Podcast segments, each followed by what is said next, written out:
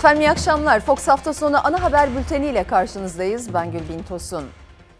Bu akşam etiketimiz bir terslik var. Haberlerimizde izleyeceksiniz. Türkiye'de bordrolu çalışan toplam gelirin %37'sini elde ediyor. Ama geliri vergisinin %65'ini onlar ödüyor.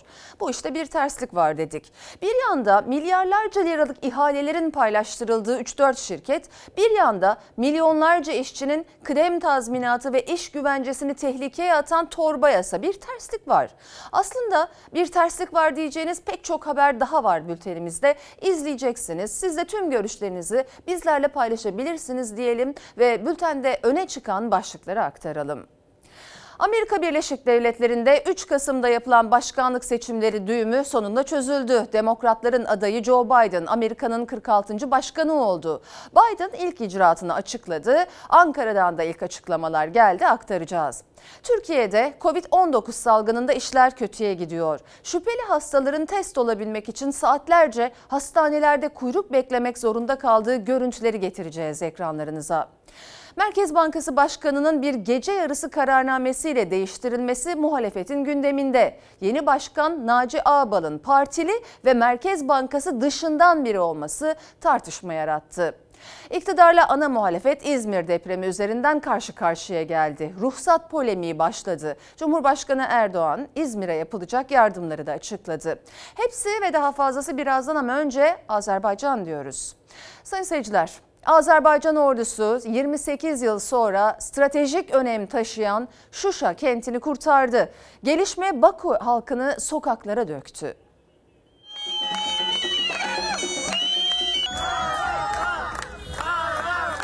Torpaqlarımızı işğalçılardan azad edirik.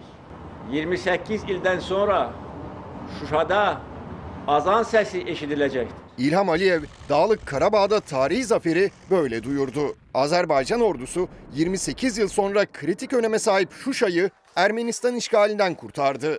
Bakü bayram yerine döndü. Dağlık Karabağ'ı kurtarmak için mücadele eden Azerbaycanlı kardeşlerimizin Şuşa zaferini tebrik ederek başlamak istiyorum. Azerbaycan ordusu Ermenistan işgali altındaki topraklarını kurtarmak için adım adım ilerledi. Harekatın 42. gününde hem stratejik hem tarihi ve kültürel öneme sahip Şuşa'da kontrolü ele geçirdi.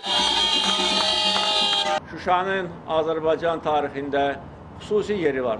Şuşa nəinki Azərbaycanın, bütün Qafqazın incisidir. Azerbaycan Cumhurbaşkanı İlham Aliyev askeri üniformasıyla kameralar karşısına geçti. Şuşa kentinin kurtarıldığını dünyaya ilan etti. Bugün Azərbaycan bayrağı Şuşada dalğalanır. Şəhidlərimizin qanı yerdə qalmır. Xocalı qurbanlarının qanı yerdə qalmır. İntiqamımızı döyüş meydanında aldı. Şuşa'nın işgalden kurtarılması Azerbaycan'da büyük sevinçle karşılandı. Başkent Bakü ve Gence'de halk sokaklara akın etti. Şuşa'nın kurtuluşunu kutladı. Yüzlerce kişi Türk ve Azerbaycan bayrakları salladı. Araçlarıyla uzun konvoylar oluşturdu. Qarabağ Azərbaycanındır. Başqa heç gəlsin Azərbaycan. Azerbaycan Türkiye. Eşk olsun Azerbaycan ordusuna. Cumhurbaşkanı Recep Tayyip Erdoğan, Şuşa şehrinin kurtarılması sonrası Aliyev başta olmak üzere tüm Azerbaycan halkını tebrik etti. Şuşa'nın kurtuluşu, işgal altındaki toprakların kalan kısmının özgürlüğüne kavuşmasının yakın olduğunun da işaretidir. Dağlık Karabağ için ateşkes çabaları da sürüyor. Cumhurbaşkanı Erdoğan'la Rusya Devlet Başkanı Vladimir Putin telefonda Dağlık Karabağ görüştü. Erdoğan Putin'e Ermenistan'ın müzakere masasına oturmaya ikna edilmesi gerektiğini söyledi. Milli Savunma Bakanı Hulusi Akar ve Dışişleri Bakanı Mevlüt Çavuşoğlu Şuşa'nın işgalden kurtarıldığı gün Bakü'ye gitti. Cumhurbaşkanı İlham Aliyev ile görüştü. dik duran ve Ali Başkomandanının ve kahraman ordusunun arkasında duran kardeş Azerbaycan halkını cani gönülden e, tebrik ediyoruz. Amerika Birleşik Devletleri'nde başkanlık seçimleri sonuçları açıklığa kavuştu. Joe Biden başkanlık için gereken 273 delegeye ulaştı ve resmi olmayan sonuçlara göre Amerika'nın 46. başkanı oldu. Trump'ın itirazları ve hile yapıldı iddiaları ise hala sürüyor.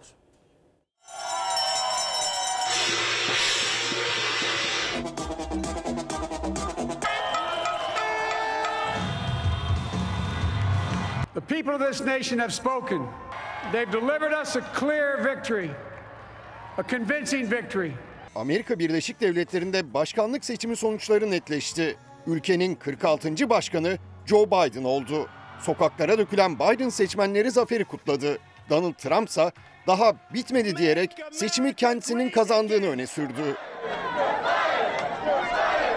We did it. We did it, Joe. You're to be the next president of the United States. Amerika Birleşik Devletleri'nde 3 Kasım'da yapılan başkanlık seçimlerinde düğüm çözüldü. Pensilvanya'dan gelen resmi olmayan sonuçlarla Joe Biden rakibi Trump'la arayı açtı. Başkanlık için gereken 273 delegeye ulaştı. Amerikan basını Joe Biden'ın ülkenin 46. başkanı olduğunu ilan etti. Joe Biden has won the Keystone State, Pennsylvania, and its 20 electoral votes. And that means we can now project that former Vice President Joe Biden has been elected President of the United States. Sonuçlara göre Kamala Harris Biden'ın başkan yardımcısı oldu. 56 yaşındaki Harris ülkenin ilk siyahi, Hindistan ve Karayip kökenli başkan yardımcısı olarak da tarihe geçti. but while I may be the first woman in this office, I will not be the last. Biden ve Harris'in seçimi kazanmasıyla halk birçok şehirde sokaklara döküldü. Meydanlarda kutlamalar başladı. Binlerce kişi tencere, tava çaldı, dans etti.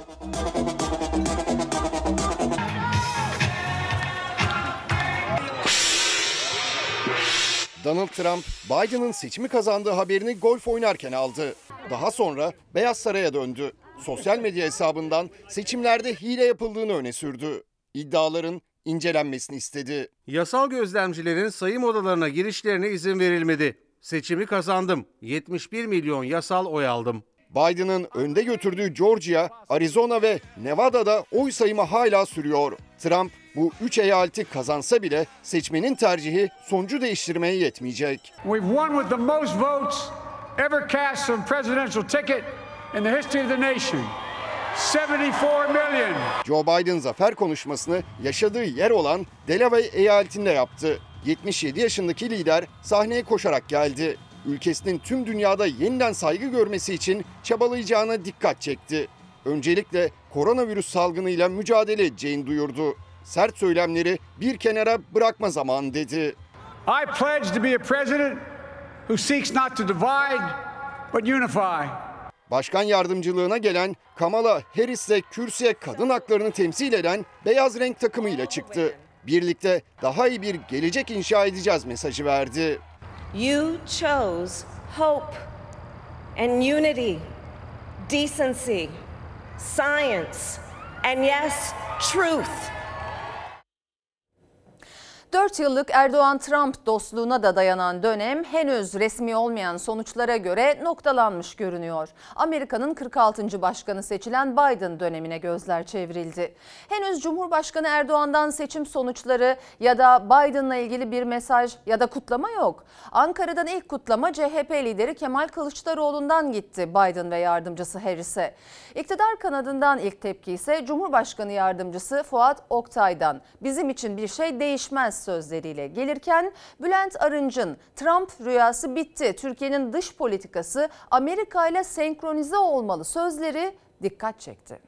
Herhangi bir ülkede seçim olduğunda, herhangi birisi seçildiğinde bizim için bir şey değişmez. İyi veya kötü olmaz. Herkes artık Trump'tan ümidini kesmiş olmalı. Ben çoktan kesmiştim de hala Trump diye rüyalarında görenler varsa onlar da bilsin ki bu rüya bitti. Gemi karaya oturdu. Trump rüyası bitti diyen de var, Biden'ın kazanması bir şey değiştirmez diyen de. Ama iktidar kanadından Erdoğan'dan gayri resmi sonuçlara göre kazanan Biden'a bir tebrik ya da kutlama mesajı henüz yok. İlk adım ana muhalefet lideri Kılıçdaroğlu'ndan geldi. İktidardan da o kutlamaya ilk tepki. Amerika Birleşik Devletleri'nin 46. başkanı olarak seçilen Joe Biden ve yardımcısı Kamala Harris'i tebrik ederim. Türkiye Amerika Birleşik Devletleri arasındaki dostluğun ve stratejik müttefiklik ilişkilerimizin güçlenmesini dilerim. 15 seçim kazanan kendi ülkesinin başkanı Recep Tayyip Erdoğan'ı bir kez bile tebrik etmeyene bak sen. Sinyal verirken Kılıçdaroğlu gibi ol. Sayın Cumhurbaşkanı arayacak mı e, Joe Biden'a bir tebrik mesajı vesaire yayınlayacak mısınız? E, tabii ki yani bunlar e, bunlar normaldir. Diğer e, başkanlarla nasıl görüşülüyorsa aynı çerçevede burada da görüşmeler olacaktır. Yani o onu onu da göreceksiniz. Yani orada bir orada bir sıkıntı yaşayacağını zannetmiyorum. Resmi olmayan sonuçlara göre Erdoğan'la ilişkim çok iyi diyen Trump'ın nefesi bir dört yıl daha başkanlık koltuğunda oturmaya yetmedi. Rakibi Biden ipi göğüsledi. Ankara'nın Obama dönemi başkan yardımcılığından yakından tanıdığı, dört kez Türkiye'yi ziyaret eden, iki kez Türkiye'den özür dileyen Biden seçim kampanyası sırasında Türkiye'nin iç siyasetine yönelik skandal açıklamalarıyla tepki çekmişti. not by a coup, not by a coup, but by the electoral process. So, what I think we should be doing is taking a very different approach to him now. We support opposition leadership. Ya dostluğumuz var be. Oturup konuşmuşluğumuz var ya. En azından çay içmişliğimiz var ya. Böyle bir ifadeyi bizim için nasıl kullanırsın? Ağustos ayında yaşanan bu gerilimden sonra AK Parti iktidarıyla Biden döneminde ilişkiler nasıl olacak? Ankara'da cevabı aranan soru şimdi bu. Türkiye Biden veya Trump'a göre strateji değiştirecek bir ülke değildir. Tam tersine oyun planından asla vazgeçmeyecek, karşılaşacağı takımlara, aktörlere göre taktik değişiklikler yapabilecek güce sahip bir ülkedir. Türkiye açısından bir şey değişir mi? Değişmez. E, bir geçiş süreci olacak tabii. Yeni yönetimin tavrı tabii ki bizi etkileyecektir. Tek taraflı yaklaşımlardan uzak kalınması. İlişkiler nasıl olur derseniz bugünkünden kötü olmaz. Bizim de dış politikamızın Amerika ile senkronize olması lazım. Uyumlu olmayı sağlayabilirseniz Biden'ın gelmesi Türkiye için bir şans da olabilir. Ankara başta FETÖ elebaşı Gülen'in iadesi olmak üzere Türkiye'nin güney sınırında bir terör oluşumuna karşı kesin tavır bekliyor Amerika'dan. Biden'ın ise Kıbrıs ve sözde Ermeni soykırımı gibi konularda Türkiye ile çelişen açıklamaları oldu geçmişte. Yeni dönemde Amerika ile ilişkileri Rusya'dan alınan S-400 krizde eklendi. Ankara-Washington hattında sıcak başlıklar çok, gözler yeni dönemde. Ve koronavirüs İstanbul'da artan vakalarla birlikte hastanelerde test kuyrukları da uzamaya başladı. İddialara göre yoğun bakımlardaysa sıkıntı büyük. Buna rağmen sadece İstanbul'da değil Türkiye'nin dört bir yanında kurallar çiğneniyor. Sanki salgın hiç yokmuş gibi hayat devam ediyor. Bu arada doktorlar da hayatını kaybetmeye devam ediyor ne yazık ki. Bu kez Kayseri'den ve Ankara'dan geldi acı haberler. Tam üç buçuk saattir sıradayız. Üç buçuk saattir. Aynı süre ikinci kez giriyoruz. Oradan oraya gönderiliyor. Açıklamalara göre doluluk oranı daha %50, daha %60 ama %100 tamamen dolmuş. İstanbul'daki bütün eğitim araştırma hastaneleri, yeni açılan şehir hastaneleri birebir görüştük. Herhangi bir boş alanımız yok diyor. Çok kalabalık, aşırı kalabalık. Virüs olmasa da bulaşır. İç iç hepsi. Mesafe yok. Vaka sayısı açıklanmasa da hastanede tedavi edilenlerin sayısındaki artış vakaların da katlandığının kanıtı ve vaka sayısındaki artışla birlikte hastanelerdeki test kuyruğu da uzadıkça uzuyor. Özellikle salgının merkezi İstanbul'da saatlerce test sırası beklemek zorunda kalıyor hastaneye gidenler. Kapalı alanda sosyal mesafe de korunamıyor. Tam üç buçuk saattir kapalı alanda sıradayım. Zenginler özel hastanelerde bedava yani hızlı bir şekilde testlerini yaptırırken fakirler hastalıktan kırılsın deniyor burada. Sosyal mesafe bile korunamıyor. İstanbul'da vaka sayısı arttıkça hastanelerdeki test kuyrukları ve yoğun bakımlarda bekleyen, yatan hasta sayısı da artıyor. O hastanelerden biri de Haseki Eğitim ve Araştırma Hastanesi. İddiaya göre içeride sosyal mesafenin olmadığı uzun kuyruklar var. İnsanlar dip dibe. Biz burada mesafe korumaya çalışınca cinler çıkıyor. Millet bağırıyor. Güvenlikler hiçbir şey yapmıyor. Çok rezil bir hal yani. Çok rezil bir hal. Yüzde yüzde her hastane dolu ya. Vallahi Koronavirüs testi için mi geldiniz? evet. Tıklım tıklım. Gece gündüz üç gündür hasta burada da tıklım tıklım. Millet şu anda yok. Şu anda yok. Yani gece anda üçte dörtte şey sıra ta geldiğinde 100 doluydu. 200 kişi oluyor. İlik ağrıları, baş ağrısı, mide bulantısı. Gece geldik bayağı yoğundu. Yoğun olduğu için geri gittik. Ondan sonra bu sabah geldik. Zaten koronavirüs belirtileriyle yorgun halde olanlar bir de test sırası bekliyor. Üstelik sadece test kuyrukları değil, hasta yakınlarının iddiasına göre yoğun bakımlarda da yer bulmak zor. Doktorlar bizzat diyor yoğun bakımlık bir durumu var. Acilde beklettiriyorlar sadece. Kaç gündür acilde? 3 gündür acilde herhangi bir hani müdahaleyi de görmedik. Kaç hastane dolaştınız? 7-8 tane hastane dolaştı aslında. Şu an kritik durumda yani. Yoğunluğun önüne geçilemezken hayatını kaybeden sağlık çalışanlarına her gün yeni isimler ekleniyor. Kayseri'de kulak burun boğaz hastalıkları uzmanı olarak çalışan Doktor Sami İpek ve Ankara'da aynı görevi yapan Doktor Selim Akın da virüse yenik düştü. Koronavirüsün ciddiyetini ise sadece bir yakınını kaybeden anlayabiliyor. Hala Antalya'da olduğu gibi mesafesiz sokak eğlenceleri devam ediyor. Sakarya'da da bir fabrika moral yemeği adı altında etkinlik düzenledi. Kurallar hiçe sayıldı.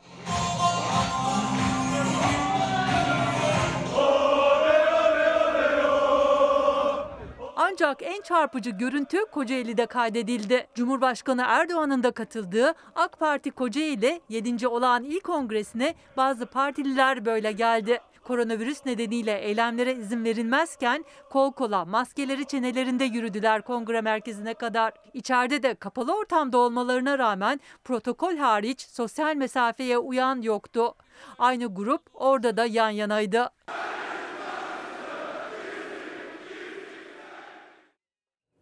Test kuyrukları çok önemli. Sadece bu etikete değil ama daha önce e, atılmış olan bir tweet'i paylaşmak istiyorum. Çok önemsiyorum. Bilkent Üniversitesi'nden doktor. Sokaklara istasyon kurmak, örnekleri semtlerde almak bu kadar zor olmamalı. Viral yükü yani virüs yükü yüksek bir hasta sadece etrafı hasta etmekte kalmaz. Soğuduğu, soluduğu hava dolayısıyla e, testleri de kontamine eder. Yani enfekte eder. Ayrıca bu virüsün e, ortamda 5-6 gün kadar kaldığını biliyoruz. Bunu da TÜBİTAK'ın yayınladığı e, bir çalışmadan okumuştum. Oradan aktarıyorum.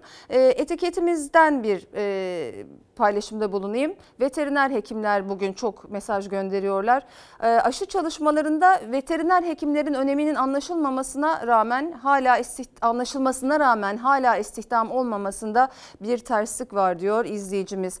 Bir diğer izleyicimiz Cem Bey, Covid halk yüzünden artıyor diyorsunuz da hastanelerde yeter, yeterli personel var mı ki test yapılsın? Artık her topu halka atmaktan vazgeçin. Covid için milyar dolarlar ayrılırken bazı ayırırken bazı ülkeler biz halk olarak topladık parayı hem de oturduğumuz yerden kazanmamamıza rağmen bir terslik var demiş. Efendim İzmir'le devam ediyoruz. Depremin yaralarını sarmaya çalışan İzmir'de en büyük sorun riskli binalar. Depremzedelerse hala çadırda, şartlar zor. Tek göz oda bile yeter diyerek seslendiler Şehircilik Bakanı'na. Depremin simge ismi Aydaysa taburcu oldu. Babasıyla hastaneden ayrılış görüntüleri yürek burktu. 12 yaşındaki Ela Sarıbaş'ın enkaz altından çıkarılış anına ait görüntüler de ortaya çıktı. Ben kurtaracağım seni bak yanındayım. İkimiziz burada tamam? Bak abi aslında şunu çıkarsanız kafamı oynatabileceğim. Alçıyı mı?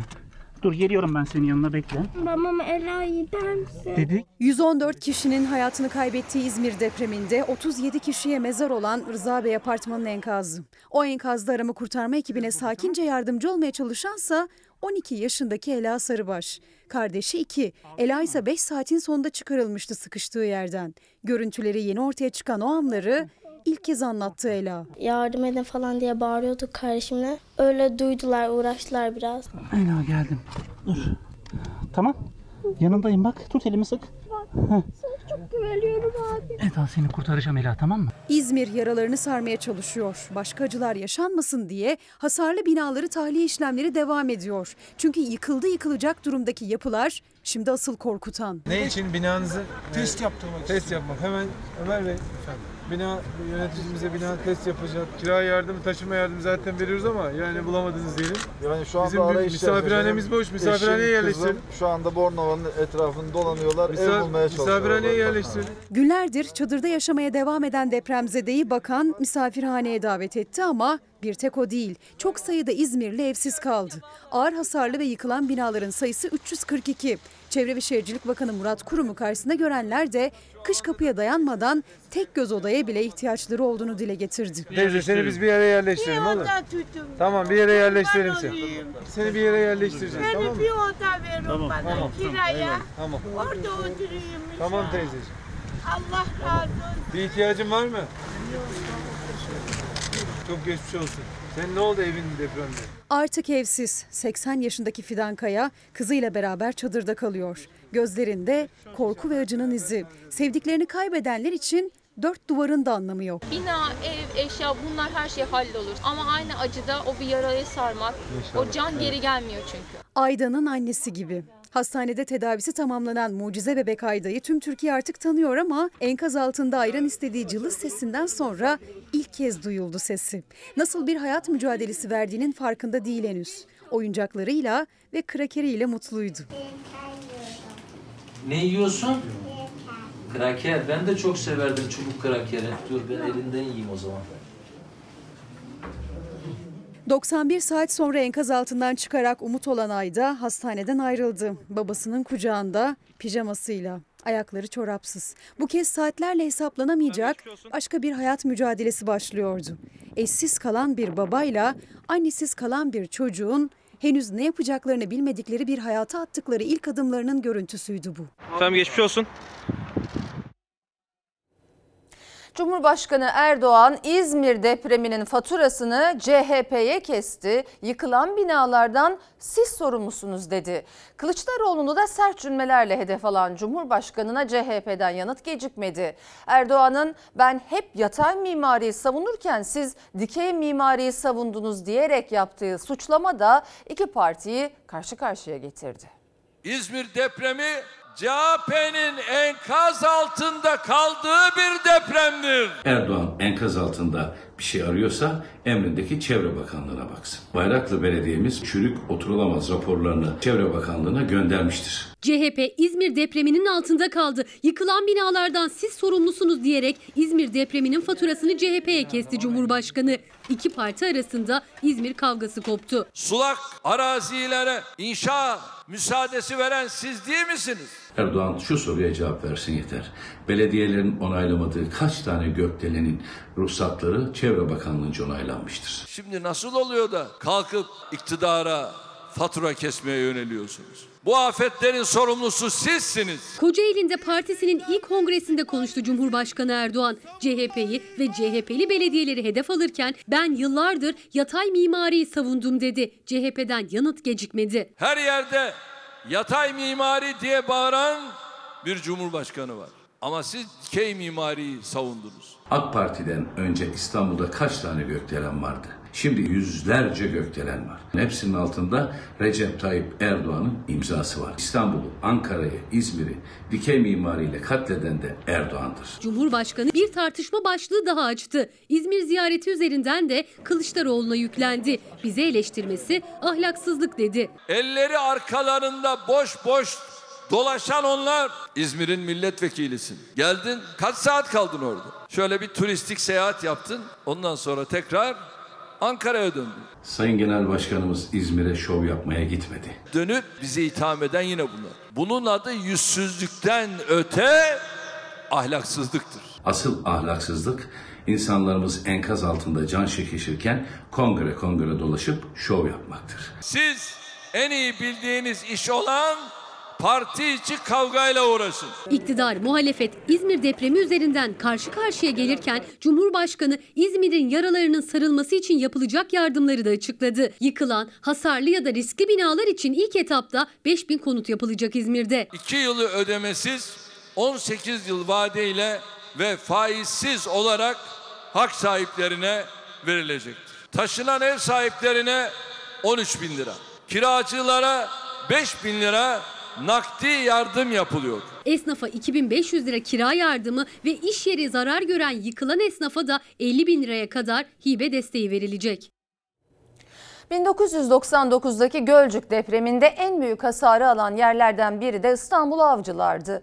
Riskli mahallelerde, deniz köşklerde, makyajlı binalarda oturmaya devam edenler aslında tehlikenin nedenli büyük olduğunun farkında. Ancak yenisini yaptırmalarına izin yok. Tehlikenin farkında olan bir diğer isimse İçişleri Bakanı Süleyman Soylu. 7,5 büyüklüğündeki bir depremin Türkiye'nin ulusal bağımsızlığını tehdit edebileceğini söyledi. Biz arkamızda ağıtlar yakılmasını istemiyoruz. Ne kumu kum, ne çimantası çimanta, ne demiri demir. Henüz enkaz altına girmemişken sizlere sesleniyoruz. Artık kaybedecek vaktimiz yok. Türkiye'nin ulusal bağımsızlığını iki şey tehdit eder. Biri büyük bir savaş, diğeri 7,5 büyüklüğünde deprem. İşte o büyüklükteki bir deprem İstanbul'da bekleniyor. İçişleri Bakanı Süleyman Soylu'nun beka sorunu yaratabileceğine dikkat çektiği Büyük İstanbul depremi için tedbirler yetersiz. Hala en riskli ilçelerde 99 depreminin izlerini taşıyan hasarlı binalar var. O ilçelerden biri de Avcılar. İlçe sakinleri hasarın çıplak gözle bile rahatça görülebileceği binalarda ölümle burun buruna oturmaya devam ediyor. Bizler en ufak bir sarsıntıda çok büyük etkileniyoruz burada. İzmir bile bizi etkiledi. Evin giriş katlarında hasar var kolonlar arasında. 500 kilometre ötedeki İzmir depremi bile etkiledi İstanbul Avcılar'daki bazı apartmanları. Çünkü binalar zaten 99 depremi yorgunu. Deniz Köşkler Mahallesi de en riskli adreslerden biri. 2008 yılında da o risk nedeniyle imar yasaklandı. Yıllardır mücadele vermelerine rağmen izin alamıyor bina sakinleri. Hasarlı binalarını yeniletemiyorlar. Olaya bakar mısın ya? Binanın son durumu işte gördüğünüz gibi. Çatlak orası burası. Orasını yamıyoruz, burasını yamıyoruz. Sesimi duyan var mı? Sesimi duyan var mı? Hafızalara kazınan o son feryatla sesleniyorlar. Sesimi duyan var mı? Çünkü buradaki birçok binanın durumu ortada. Birçok noktası çatlakların makyajla kapatılmaya çalışılmış. Ama görünen o ki çok da işe yaramamış. Çatlaklar makyajı da çatlatmış. İşte burada demirler ve beton ortaya çıkmış. Şimdi bu bir makyaj. Tabii bir makyaj. Bu sizi rahatlatıyor mu? Mümkün değil. Ben şimdi içeri girdiğimde zaten baktığımda ben tedirgin oluyorum böyle. Çocuklarım evde ben düşünün aklım fikrim onlardı yani. Evim şu an hasarlı. Çağırdık e, ustaları.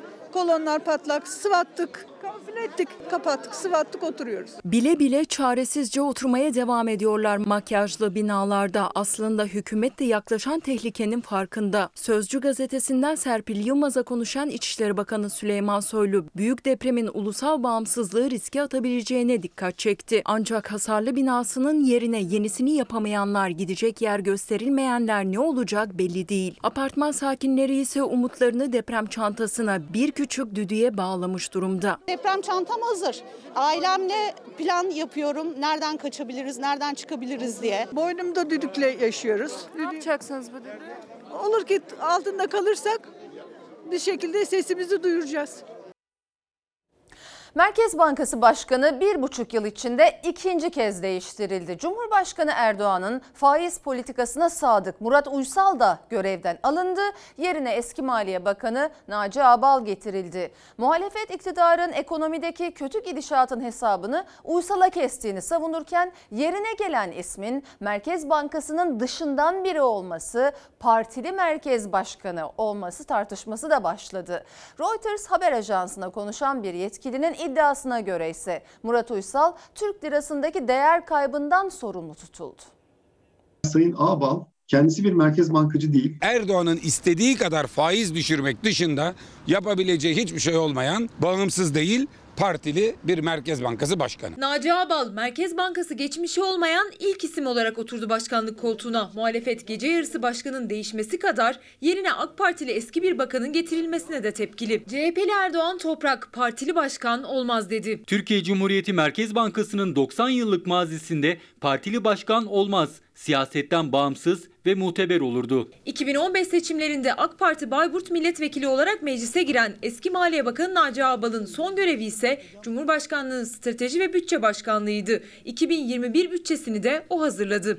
Artık AK Parti rozetli eski vekil, bakan, cumhurbaşkanı memuru yönetiminde iktidarın kasasına dönüşen bir saray bankası var.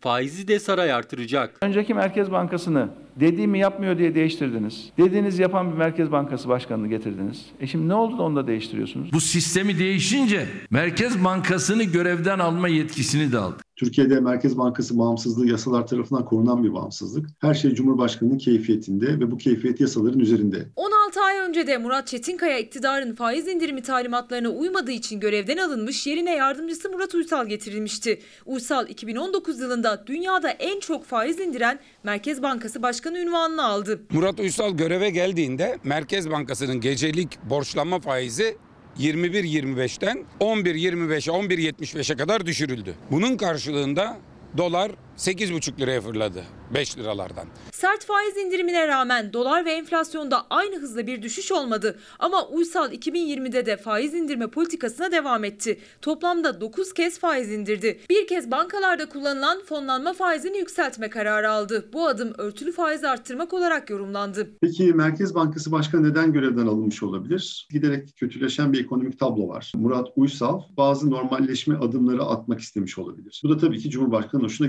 gitmeyecektir. Murat Uysal neden görevden alındı sorusuna yanıt aranırken Reuters haber ajansına konuşan bir yetkinin iddiasına göre liranın büyük değer kaybından sorumlu tutuldu. Dövizdeki yükseliş tüm beklentilerin hızla üzerine çıktı.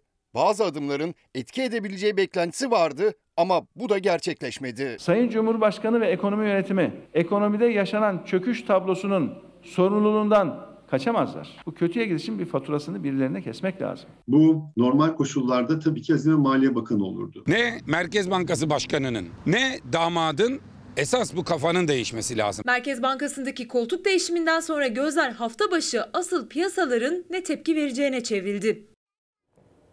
Aile ve Çalışma Bakanlığı'nın bütçe görüşmelerinde muhalefet yoksullaşıyoruz eleştirilerini dile getirdi. Toplantıda ise Aile ve Çalışma Bakanı Zehra Zümrüt Selçuk'un aşırı yoksulluğu sıfırladık, istiyoruz ki göreceli yoksulluğu da azaltabilelim sözleri damga vurdu. Aile Bakanı 5 çeşit yoksulluk saydı. Siyasette yoksulluk tartışması başladı. Aşırı yoksulluğu sıfırladık. İstiyoruz ki göreceli yoksulluğu da azaltılabilelim. İşsizlik rakamları bir taraftan artarken, hanelere giren gelir miktarı düşerken yoksulluğu sıfırladık diye kendini savunmaya çalışması bakının yoksulluğun arttığının da itirafıdır. Yine Dünya Bankası hani TÜİ'ye inanmıyoruz ya 1.90 altında insanımız kalmadı diyor. Sıfır diyor. Ya bunu Dünya Bankası diyor ben demiyorum. Asgari refah düzeyinin altında olanlara aşırı yoksul deniyor. Türk İş gıda yoksulluğunu açıklıyor. 2482 asgari ücret ne kadar? E ne oldu? 2224 gıda yoksulluğunun altında. Allah aşkına neyi tartışıyoruz biz? Kimi aşırı yoksul, kimi göreceli, kimi mutlak yoksul. Sınırları, parasal karşılıkları net değil. Türkiye bugüne kadar Türk İş'in açıkladığı 7 bin lirayı aşan yoksulluk ve 2500 liraya varan açlık sınırını biliyordu. Aile ve Çalışma Bakanı Zehra Zümrüt Selçuk 5 çeşit yoksulluktan söz etti. Aşırı yoksulluğu sıfırladık sözleri muhalefetten ve iktisat profesörlerinden tepki gördü. TÜİ'ye inanmıyorsanız Dünya Bankası'nın verisini veriyoruz ona inanmıyorsunuz. Artık zenginle fakir arasındaki uçurum hızla büyüdü. Asgari ücret sefalet ücretine dönmüş durumda. Mutlak yoksulluk var, aşırı yoksulluk var. Göreceli yoksulluk var, nesnel yoksulluk var, öznel yoksulluk var. Yani biraz da insan diyebilir ki ya bu ülkede güzel şeyler oluyor. Aşırı yoksulluğu bitirmişiz. Ama hedefimiz ne? Sayın Paylan, lütfen. Göreceli yoksulluğu da bitirmemiz lazım. Dünya Bankası raporu var. Türkiye ile ilgili bölümde göreli yoksulluk rakamı diyor %14,4'e yükselecek salgın sonrası diyor. Sayın Bakan bundan mesela söz etmiyor. Öyle sıfırlandı gibi laflar gerçekten lafı güzaf. Zaten istatistikleri bırakın ya Allah aşkına ya sokağa çıkın sokakta görürsünüz manzarayı. Günlük 10.65 TL ile e, geçinen insan kalmadı demek istiyor bakan. E, şimdi bizim sorunumuz bu değil zaten. Ailelerinin çocuklarının ihtiyaçlarını karşılayamamaları. Tehlike burada. Çalışma Bakanı Selçuk muhalefetin yoksullaşıyoruz eleştirilerine karşı aşırı, mutlak, öznel, nesnel, göreli yoksulluk var diyerek Dünya Bankası verileriyle savunma yaptı. İktisat Profesörü Aziz Konukman da yine Dünya Bankası'nın Ağustos ayında Türkiye için yaptığı yoksulluk uyarısını hatırlattı. Muhalefete göre de tablo tam tersiydi. Türkiye'de baktığımız zaman gelirler arasındaki farkın 6 katı aştığını görüyoruz. Disk asgari ücretin altında alanlar ne kadar diye bir hesaplama yaptı. Emeklilerin yüzde 60'ı e, asgari ücretin altında. Bu kötü yönetim devam ederse daha da fakirleşeceğiz. Yani bugünler inanın iyi günler. İşçiler Meclis'te görüşmeleri devam eden torba yasa teklifine karşı ses yükseltmeye devam ediyor. Çünkü teklif yasalaşırsa kıdem tazminatı hakkı tehlikeye girecek çalışanların. Emeklilik de uzak bir hayal olarak kalacak.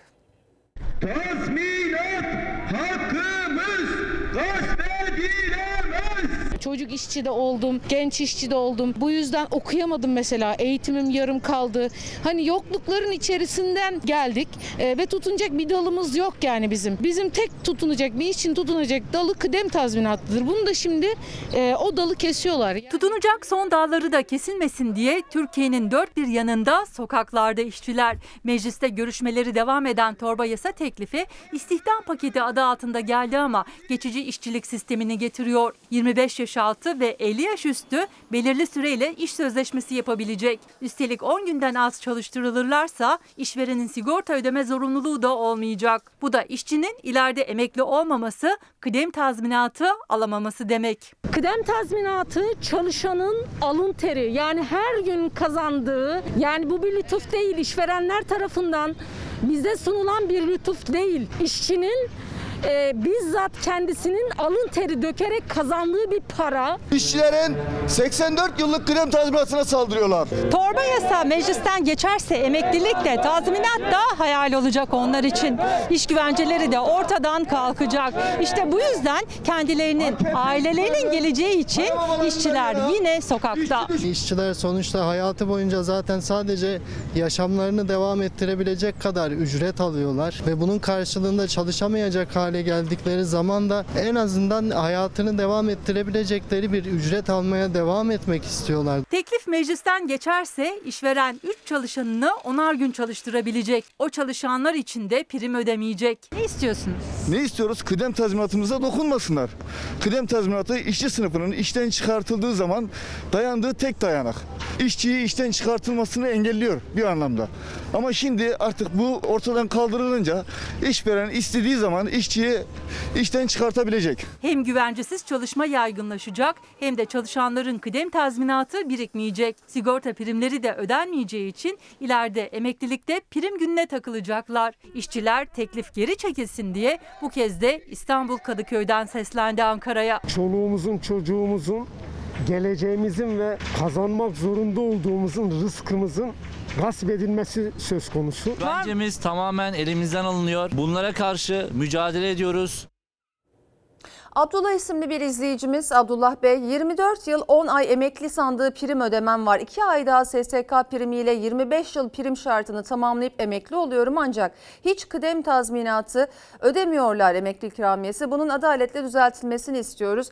Bu işte bir terslik var demiş. Bir diğer izleyicimiz Fikret Bey başkan büyüyoruz diyor. Maliye Bakanı her şey yolunda diyor. Borsa yükseliyor. Milyonerlerin sayısı artıyor. Müteahhit çetesinin geliri pik yapıyor. Yoksulun eti kemiğine yapıştı. Alım gücü sürekli eriyor. Sizce de bu işte bir terslik yok mu? Bir terslik var demiş izleyicimiz.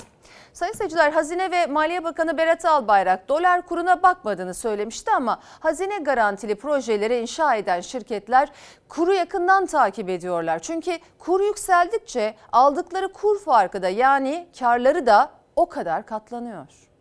Hazinenin köprü, tünel, otoyol, hastane, havalimanları için yandaş şirketlere ödediği kur farkı toplamı dudak uçuklatıyor. 2014-2019 yılları arası 61 milyar 719 milyon TL. Gebze-İzmir Otoyolu, Avrasya Tüneli, Yavuz Sultan Selim Köprüsü, şehir hastaneleri, yap işlet devlet modeliyle yapılan havalimanları için müteahhitlere yapılan ödemeler döviz endeksli. Garanti ücretleri bir yana, Sayıştay'ın 2019 genel uygunluk bildirimi raporuna göre 5 yılda 61 milyar lira da kur farkından dolayı çıktı hazinenin kasasından. Hazine ve Maliye Bakanı biz dolarla uğraşmıyoruz, istesek düşürürüz diyor. O zaman neden 61 milyar TL'lik kur farkını vatandaş cebinden ödemek zorunda kalıyor?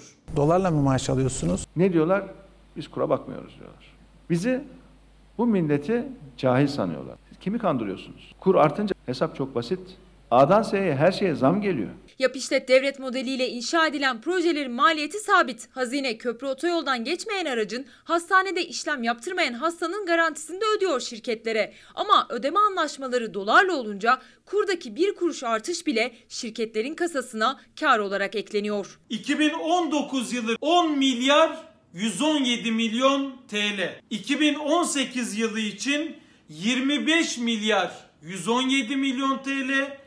2017 yılı için 8 milyar 798 milyon TL. Son 5 yılın toplamı 61 milyar. Hazinenin yani 83 milyonun cebinden çıkan kur farkı. CHP'li Deniz Yavuz Yılmaz o para müteahhitlere ödenmeseydi devlet neler yapabilirdi hesapladı. Hazinenin yandaş şirketlere ödediği 61 milyar 719 milyon TL'lik kur farkıyla 14 adet Avrasya Tüneli, 12 adet Osman Gazi Köprüsü, 8 adet Çanakkale Köprüsü, 6 adet Yavuz Sultan Selim Köprüsü yapmak mümkündü. Sosyal medyada gençler ağlanacak halimize gülüyor. Metal 2 euroluk var. Bozuk para. Bir masanın üzerine 5 tane koymuşlar. Türk lirası karşılığı tam 100 lira. Gerçekten çok acı arkadaşlar. 2020 yılına 5 lira 94 kuruşla girdi kur. Şimdi ise 8,5 lira sınırına dayandı. Toplanan gelir vergisinin %65'i bordrolu çalışanların cebinden çıkıyor. Yani daha maaşı yatarken vergisini ödemiş oluyor ücretliler. Gelirden aldıkları paysa çok daha düşük. Biraz olsun adalet sağlansın diye bu kez ses yükselten MHP oldu. Türkiye'de en çok vergiyi vatandaş ödüyor. Bizim melek mükellefler dediğimiz vergiden hiç kaçışı olmayan kaynağında vergisi kesilen maaşlı çalışanlar yani ücretliler. Bordrolu çalışan az ücret alıyor, çok vergi ödüyor. Adaletsizliği rakamlar da koyuyor ortaya. Ücretliler toplam gelirin %37'sini elde ediyor ama toplanan gelir vergisinin %65'i onların cebinden çıkıyor. Alım gücü her ay biraz daha düşerken çalışanların sırtındaki vergi yükü aydan aya artıyor. MHP Genel Başkan Yardımcısı Mustafa Kalaycı da 2021 bütçesinin görüşüldüğü Meclis Plan ve Bütçe Komisyonu'nda gelir vergisinin düşürülmesini istedi. Asgari ücretliden vergi alınmamasını, çalışanların asgari ücret kadar gelirinin vergi dışı bırakılmasını imkanlar çerçevesinde gerekli görüyoruz. 2020 yılının Ocak ayında 6 bin lira brüt maaşla işe başlayan bir vatandaş Ocak ayında eline net 4510 lira geçerken Ekim ayında bu tutar 4115 liraya düştü.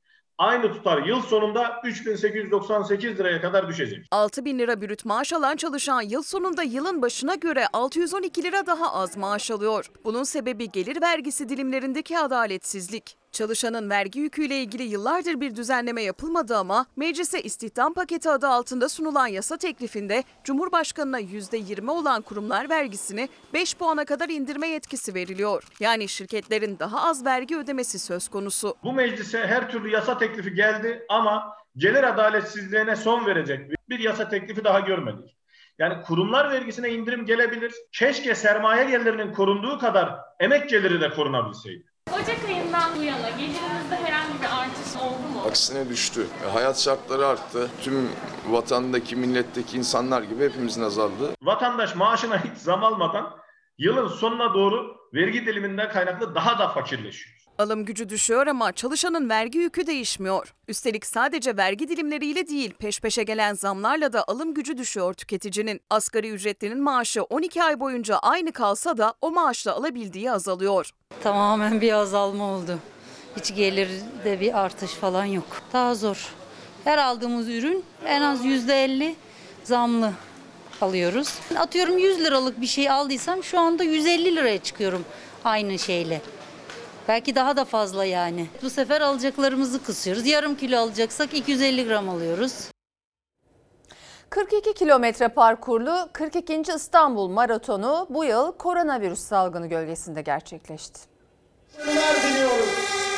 Mesajınız nedir? Niçin buradasınız? Vallahi Ali İsmail Korkmaz için buradayım. Onun sorumluluğunu taşıyarak koşuyorum. Tüm şehitler için koşuyorum ve Eren Bülbül için. İyi ki varsın Eren. İzmir'deki deprem beni çok etkiledi. İzmir'de doğdum büyüdüm. O yüzden Akut için koşmaya karar verdim. Hedef bitiş çizgisine ulaşmaktan çok daha fazlasıydı bazıları için. Bu yıl katılımcı sayısı düşük tutuldu. 42. İstanbul Maratonu'nda 42 kilometrelik zorlu parkurda kimi rekor kimi iyiliğin peşindeydi. Takım elbiselerini çıkarıp koşu ayakkabılarını giyen siyasiler de vardı. Tam köprünün üstündeyiz. Torba Galatasaray'a geçiş. 14. kilometre. Koronavirüs gölgesinde olsa da İstanbul Maratonu bu yıl yapılıyor. Sporcular alana tüm tedbirlerini alarak geldiler. Alanda maske çıkarmak yasak. Ancak maskeyle koşmak tehlikeli olduğu için dileyen sporcular start verildikten sonra maskelerini çıkararak koşabiliyor. maske zor galiba. Maalesef. Bu sene koronavirüs nedeniyle halk koşusu düzenlenmedi. Kontenjan 4000 kişiyle sınırlıydı. 65 yaş üstündeki sporcular da maratona katılamadı. Aslında gönül isterdi ki bugün tüm güzel duygular adına yüz binlerce vatandaşımız da yürüyerek geçelim ama Ev sahibi İstanbul Büyükşehir Belediye Başkanı Ekrem İmamoğlu ve eşi de köprüdeydi. Dilek Kaya İmamoğlu maraton bağışını acılı anne Emel Korkmaz'ın çağrısına kulak vererek öğrencilere burs için Ali İsmail Korkmaz Vakfı'na yaptığını açıkladı. İstanbul'a gelemedik bu pandemiden dolayı. Adımlarınıza sağlık, yüreğinize sağlık. İyi ki varsınız, iyi ki bizimlesiniz. Gerçek zor, e, çok zorucu. Hatta konuşamıyorum şu anda. Where are you from? Russia. Dünyanın gözünü çevirdiği önemli bir maraton İstanbul Maratonu. Yerli ve yabancı sporcular derece peşinde ama maraton aynı zamanda bir derdi, amacı ve mesajı olanlara da açık. İlk kez koşanlar da bu maratonda. Üstelik kimi mesajını bağırarak söylüyor, kiminin ise boğazına düğüm oluyor. Arkadaşım için, sevdiklerim için. Arkadaşınızın hikayesi mi var? Efendim şimdi ara zaman. Efendim Fox hafta sonu ana haber bültenini burada noktalıyoruz. Fox'ta yayın öğretmenin yeni bölümüyle devam edecek. İyi bir akşam, iyi bir hafta geçirmenizi diliyoruz. Hafta içinde Selçuk Tepeli sizlerle birlikte olacak. Hoşçakalın. cennetin ezilir yerler için bir başkadır benim memleketim.